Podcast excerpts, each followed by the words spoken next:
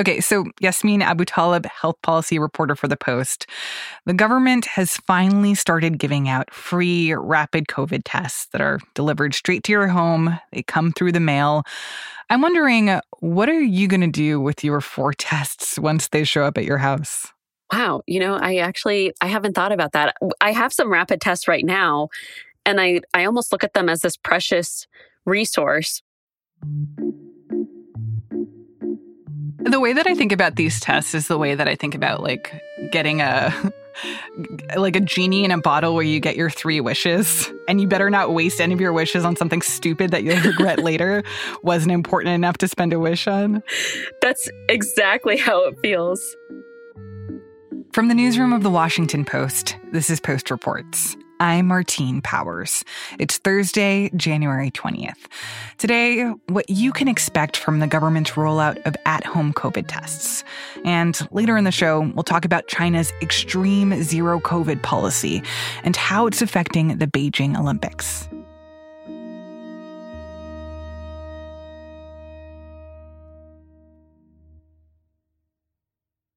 This week, the government launched a website where people can order free at home COVID tests. You can get four per household. They get mailed to you via the Postal Service. And officials said that the tests would be shipped within 7 to 12 days after being ordered.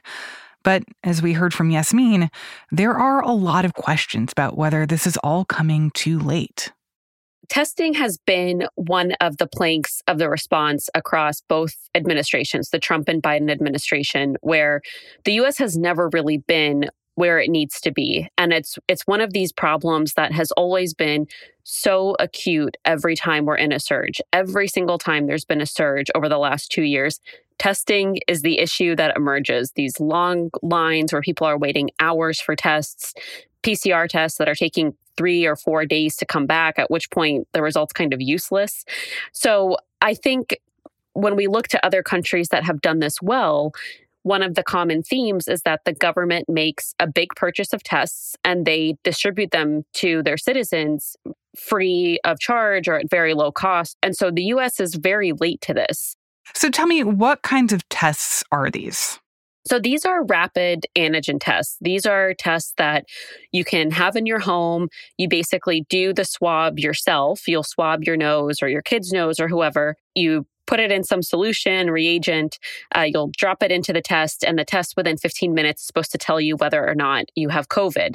And it's great in theory, but these tests do seem to be less sensitive with Omicron. There are lots of anecdotes of people using the test like they're supposed to or they think they're supposed to.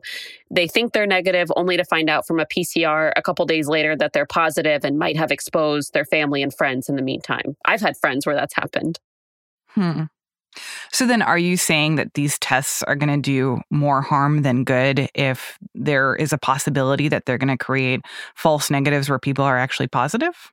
I don't think they're going to do more harm than good. I think the tests are an important tool, but I think we need to be really honest about their limitations. And I think one of the places where there is a lot of confusion and where the government hasn't done a great job providing more guidance is how reliable the tests are, when they're most appropriate to use, what you should do in the case that you have been exposed, you think you might have it, but the test is giving you false negatives. I don't think we should overpromise or oversell what these tests are able to do. And people are learning that anecdotally, but there hasn't been a very clear, kind of honest conversation about how these can be used. No one has ever said these are just as good as PCR tests. The the administration mm-hmm. has been mm-hmm. honest about that from the start, as has the FDA.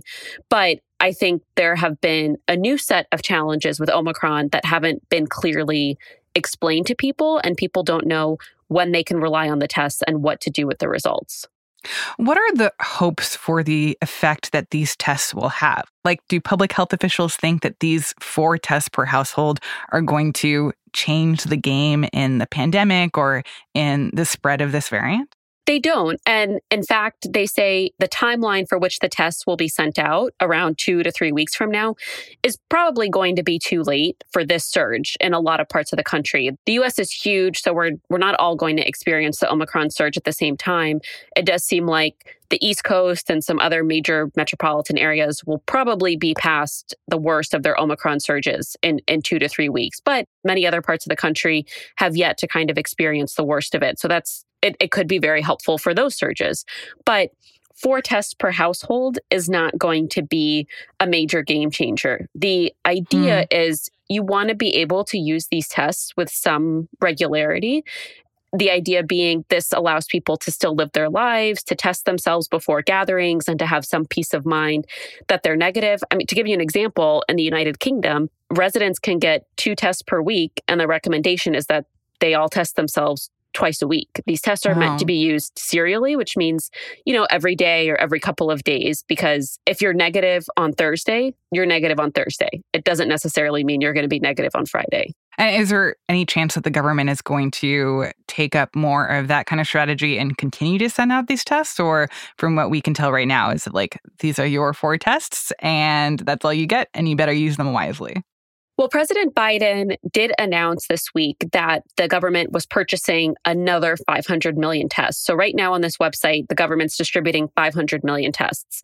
And then he said they're purchasing another 500 million to distribute. It's really challenging in the US because the population is huge. We have 330 million people manufacturers can only produce so many tests at once. And it's not fair to have households clamoring for 30 tests and then other households not able to get them at all, especially because they say they want to be able to address some of the equity issues with this. So they're prioritizing zip codes of communities that have been especially hard hit by the pandemic and may have fewer resources it's a really challenging situation and this is a good step but it's certainly not going to resolve the chronic testing problem that we've had in the United States. And I have seen some people who have already tried to order their tests online run into problems, particularly if they are not in a single family household of four people or less. That people who live in buildings with multiple units have had trouble. People who live in households that have more than four people don't really have an option for being able to order the number of tests for the people in their house.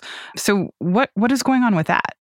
So, like any website launch, there were glitches with this one. And one of the problems that seemed to emerge in the first couple of days of this website is that people who live in buildings that multiple households could live in. So, whether it's an apartment building with numerous units or a house divided into subunits, college dorms, if someone from that building had already placed an order, other people might not be able to place their order, even though they were a separate household. And the White House said they thought this was limited to a small number of buildings across the country. But I think that we'll have to wait and see how many people are impacted by that, because as we know, some housing situations are more complicated than others, and more than one family or family unit could live in a single complex. And then what about households with more than four people? What are they supposed to do?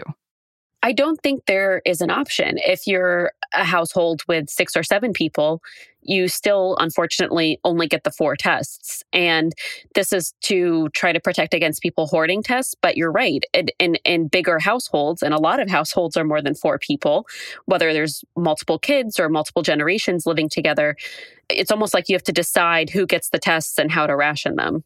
I will say one thing the White House keeps saying is this is not the only testing option out there. People still order rapid tests. They point to the fact that private insurers will reimburse it. They've set up community testing centers. Obviously, people are still supposed to go get PCR tests, which are much more reliable, but it's a really challenging situation. It can be hard right now to get an appointment for a PCR test. A lot of people don't have the upfront cost to pay for rapid tests until their insurance reimburses them, which can take weeks or months depending on your insurer.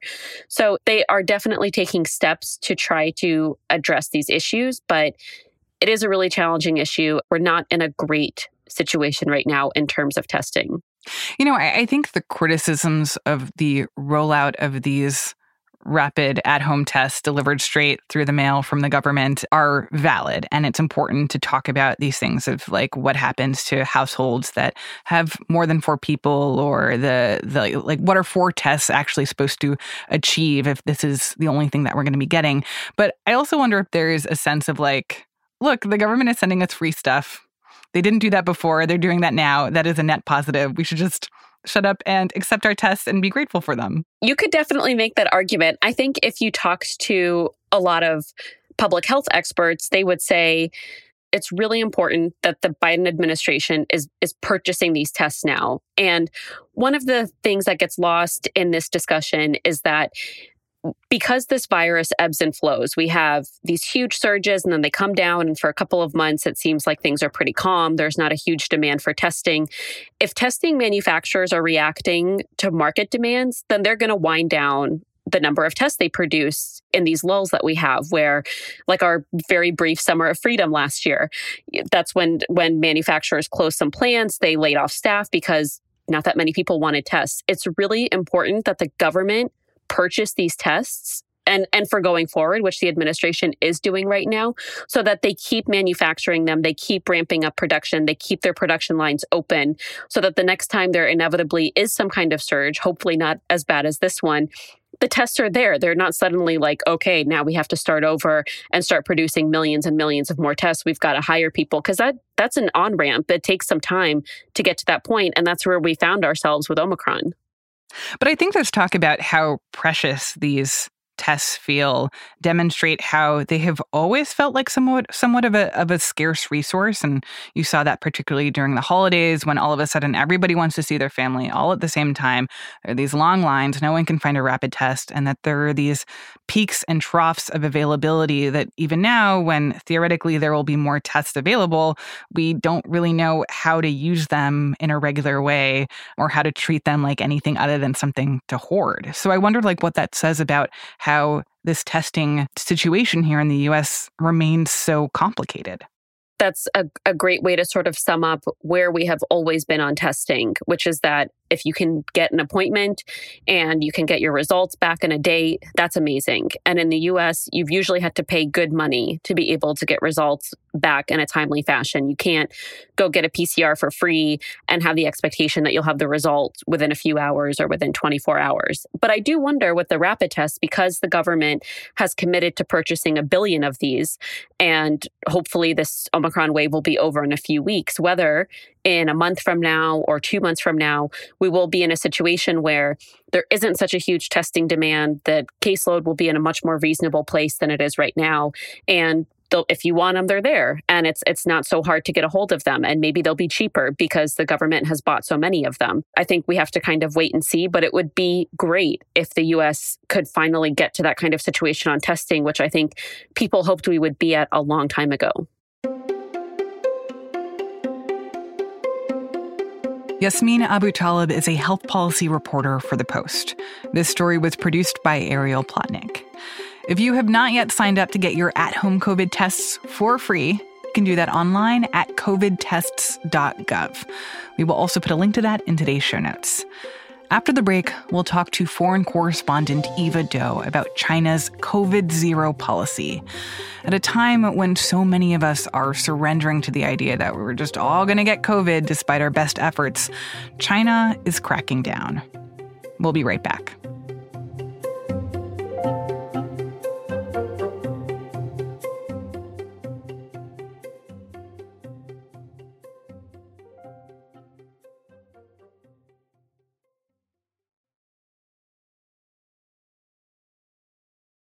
So, Eva, many countries around the world right now have started to shift their strategy around COVID. They're basically giving up on completely eliminating COVID and they're talking about this idea of just, you know, we have to live with the virus, just kind of moderate it, but we're not going to completely banish it from the world. That's the case, as you know, here in the US, many parts of Europe, South Africa. But it sounds like in China, that is very much not the attitude that they have about COVID right now. Exactly. China is one of the few countries in the world that's still pursuing this COVID zero policy, where um, even a single case is considered a case too many. Hmm. So you see entire cities being locked down over just a handful of cases because there's really no allowance for any spread of the virus.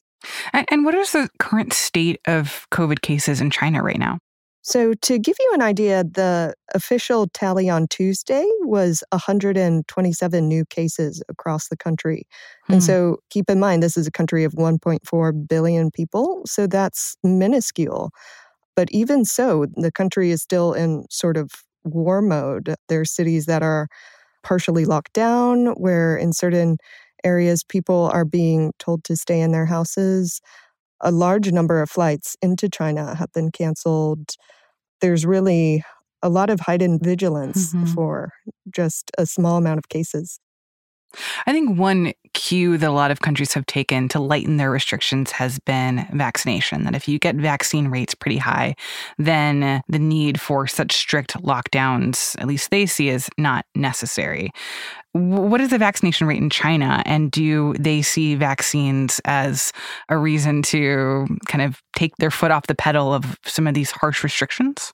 Unfortunately, what we've seen is that the vaccination has not been able to let China open up the way they had predicted maybe a year ago.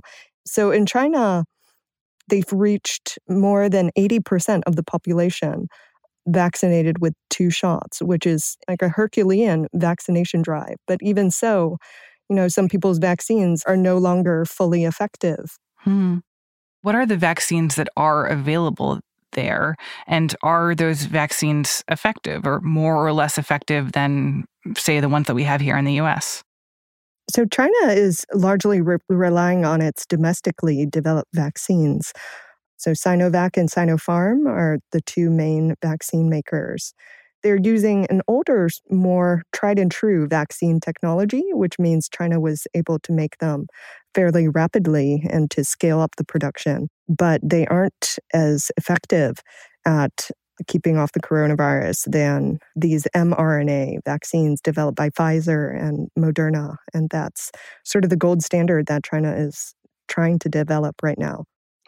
What is it like for people there right now, especially having gone through this already. I mean, gone through lockdowns to the extent to which I think that a lot of Americans don't really understand, like how their lockdowns were so much more intense than I think what most Americans experienced. And so, I, what is it like for them now going back into this incredibly difficult period?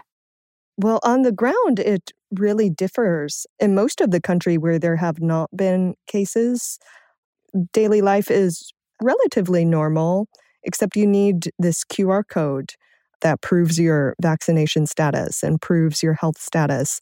And it's checked wherever you go. Like if you want to take the train, if you want to um, go into public places. And so that is on the looser end. And then this all changes dramatically when you get to areas where they have seen these localized outbreaks. And for places like that, often people are told they have to stay in their homes the most severe case was in Xi'an in central China. It's a city of 13 million, and the entire city wow. um, was confined to their homes for several weeks. Tell me more about what it's been like there and some of these measures that have been put in place to try to keep people from spreading the virus.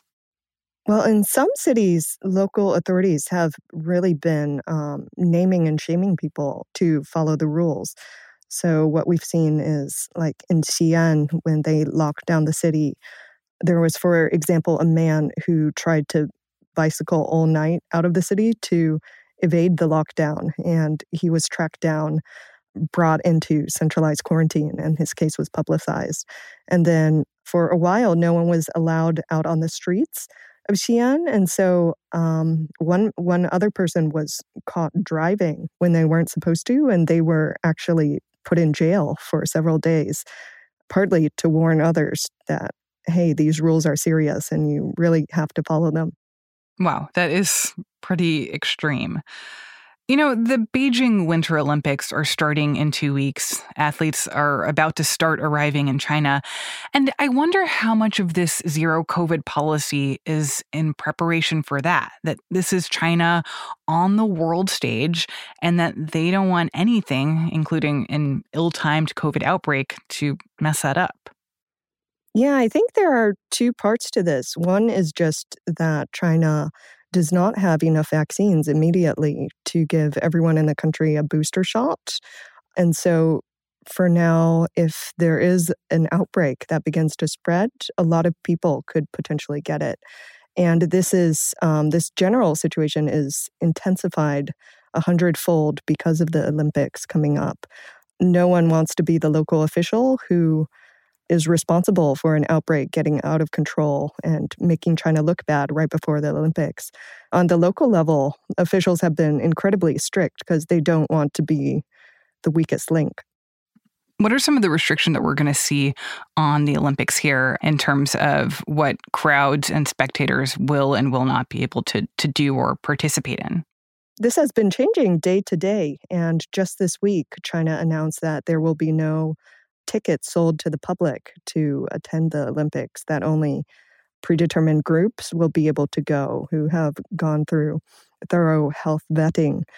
And so this is just different this week from the week before. Uh, what we know now is that athletes going into the Olympics have to have an app that tracks their health status. China has announced it's going to be this closed loop uh, management system, which means there's no contact between the bubble of the Olympics and the outside world of China, which means from from the moment you land in at the airport, you go into this bubble, and there's no way to go outside to tour the city or do anything afterwards.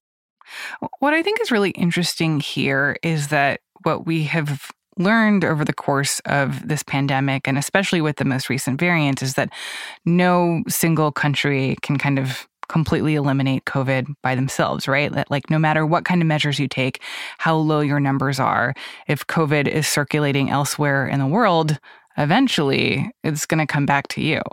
So I'm wondering, like, what China's long game is here and how long they're prepared to have this policy in place. Yeah, I, I don't think for China's leaders this is the ideal situation. I don't think they have an immediate answer. One way out of this would be for China to develop more effective vaccines, which scientists are working on in China, that um, multiple groups are trying to come up with a better vaccine. But lacking that, it's unclear how China comes out of this pandemic because at the current vaccination rates, it's going to be difficult for them to lift these controls without seeing a resurgence in cases with 1.4 billion people. Eva Dou is the China business correspondent for The Post. The story was produced by Alexis Diao. That's it for Post Reports. Thanks for listening. Today's show was mixed by Sean Carter and edited by Maggie Penman. I'm Martine Powers. We'll be back tomorrow with more stories from the Washington Post.